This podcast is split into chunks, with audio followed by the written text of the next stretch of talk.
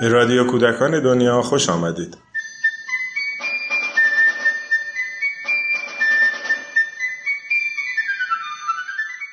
سلام.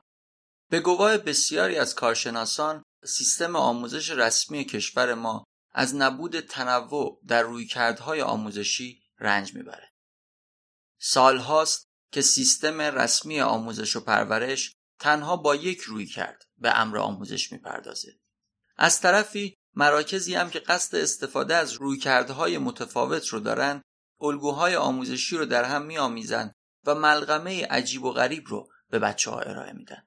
قافل از اینکه هر کدوم از این الگوها و رویکردها ریشه در یک فلسفه فکری متفاوت داره. همه این موارد خبر از این میده که جامعه آموزشی ما نه تنها تنوع رویکردهای آموزشی رو نمی‌شناسه بلکه درک درستی هم از مفهوم روی کرد نداره. بنابراین همچنان نیاز به شناخت مفهوم روی کرد و تنوع اون احساس میشه. در رادیو کودکان دنیا و بر اساس کتاب رویکردهای آموزشی نوشته آقای ناصر یوسفی به این موضوع می‌پردازیم.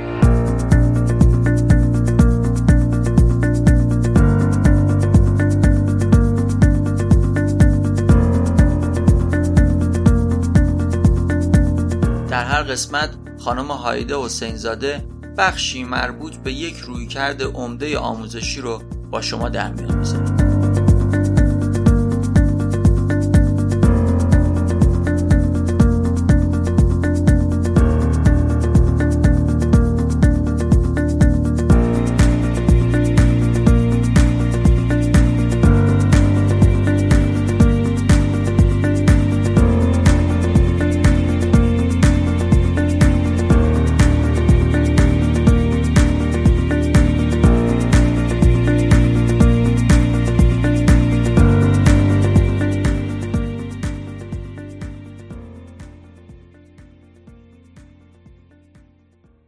سلام. الگوی آموزشی مونتسوری یکی از شاخصترین، مطرحترین و در حال حاضر پرطرفدارترین نظامهای آموزشی منطبق بر روانشناسی گشتالت است. هرچند که وقتی مونتسوری کار خود را آغاز کرد، شناختی از روانشناسی گشتالت نداشت. اما در حین کار با این دیدگاه آشنا شد و خود را بسیار به آن نزدیک کرد. ماریا مونتسوری که بانی این الگوست از معدود کسانی بود که سرسختانه و با پایداری غیرقابل توصیفی در برابر مدارس رفتارنگر ایستاد.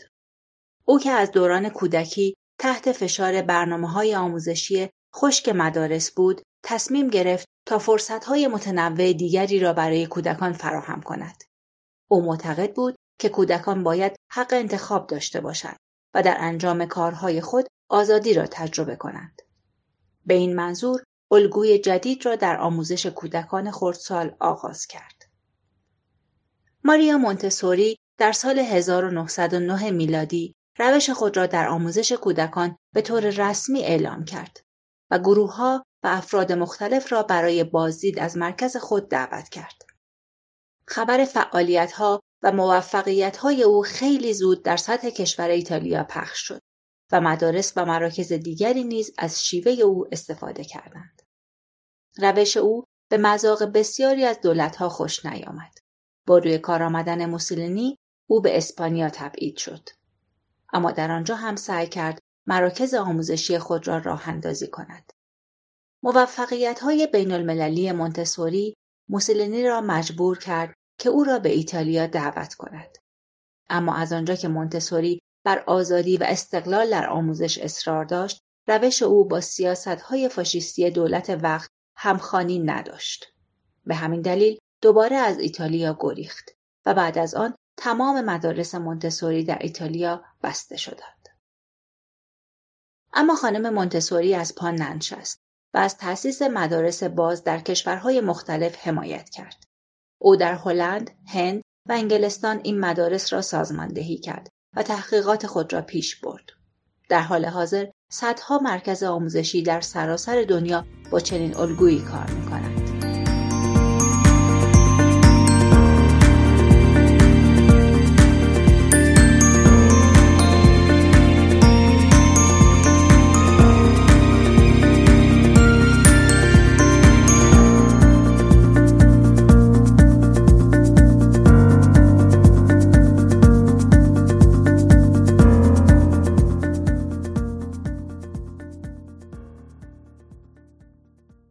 مونتسوری در حاشیه شهر با کودکان محروم کار می‌کرد متوجه شد که این کودکان در محیطی محدود بیرنگ و بدون هیچ نوع محرک خارجی زندگی می کنند.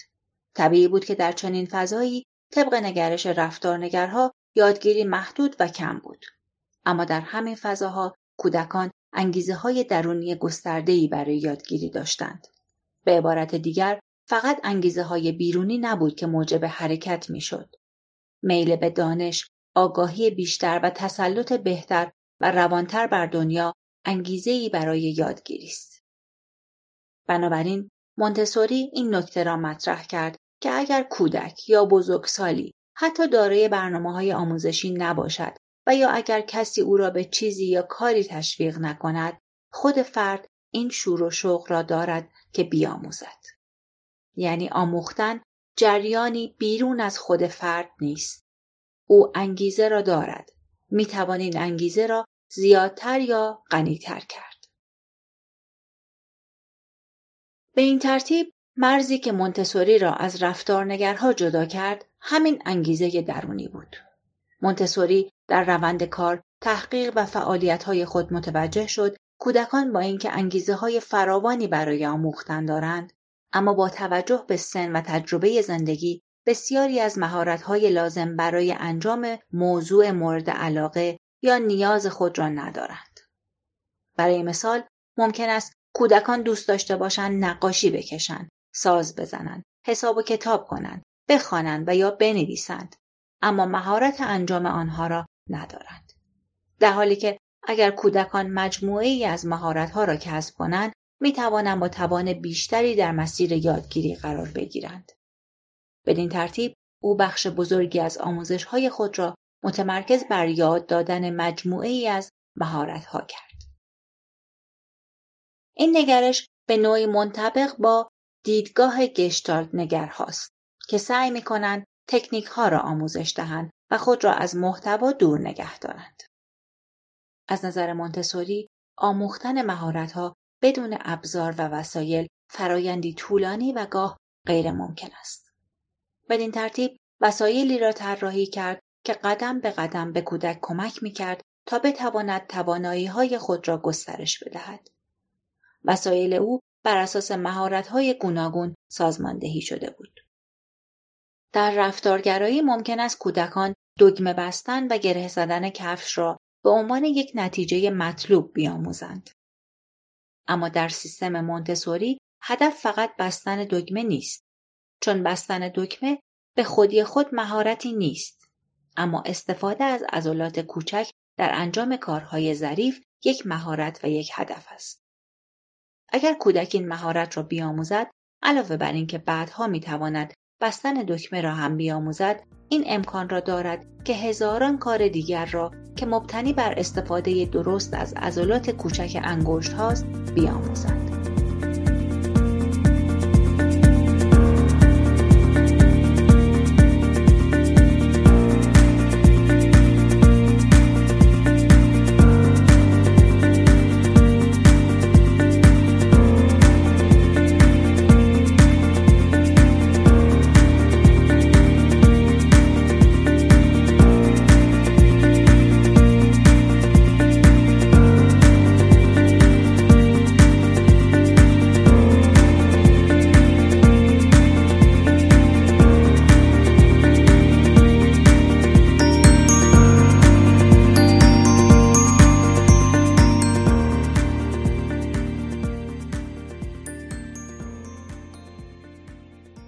مونتسوری معتقد بود چون کودک انگیزه درونی دارد به امکاناتی که پیرامون او وجود دارد به عنوان یک جریان آموزشی نگاه می کند.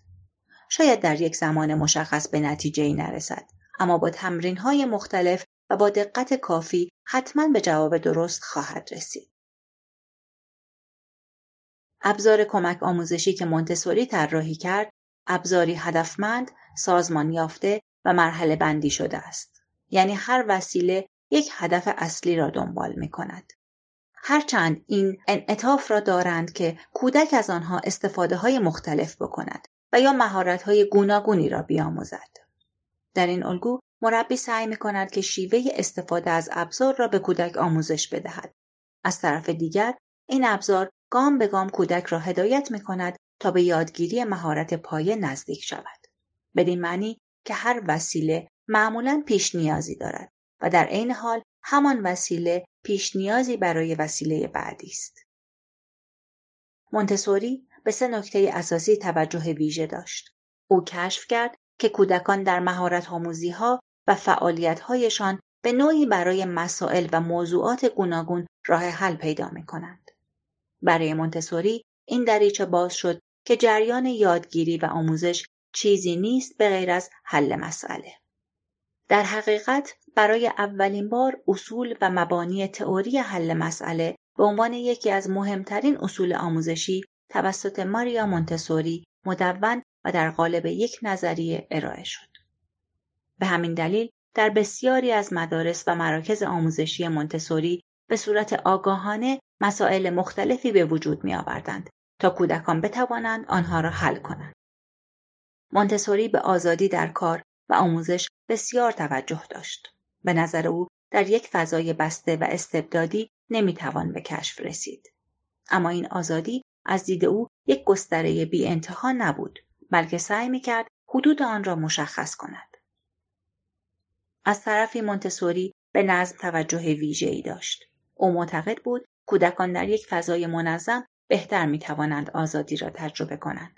نظم به آنها امنیت می دهد و موجب می شود تا بهتر بتوانند مسیر کشف و جستجوی خود را پیگیری کنند. و نکته آخر این که به نظر او دنیای کودکان دنیایی واقعی است. به نظر او ما اجازه نداریم به کودکان چیزهای غیر واقعی نشان بدهیم. برای همین در طراحی وسایل خود سعی می کرد که از اشکال طبیعی و واقعی استفاده کند.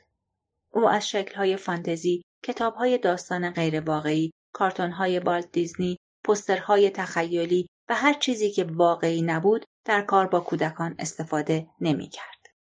با اینکه دنیا در سال 2007 صدمین سالگرد مراکز آموزشی مونتسوری را جشن گرفت و با اینکه حجم مقاله ها و تحقیقات علمی و دانشگاهی روز به روز در این باره افزایش می‌یابد اما آگاهی جامعه آموزشی ایران از مونتسوری در حداقل ممکن است با این حال از سال 1380 مهدهای کودکی در تهران فعالیت‌های خود را آغاز کردند که عنوان مونتسوری را بر تابلوهای خود داشتند یا در تبلیغاتشان به این الگو اشاره می‌کرد.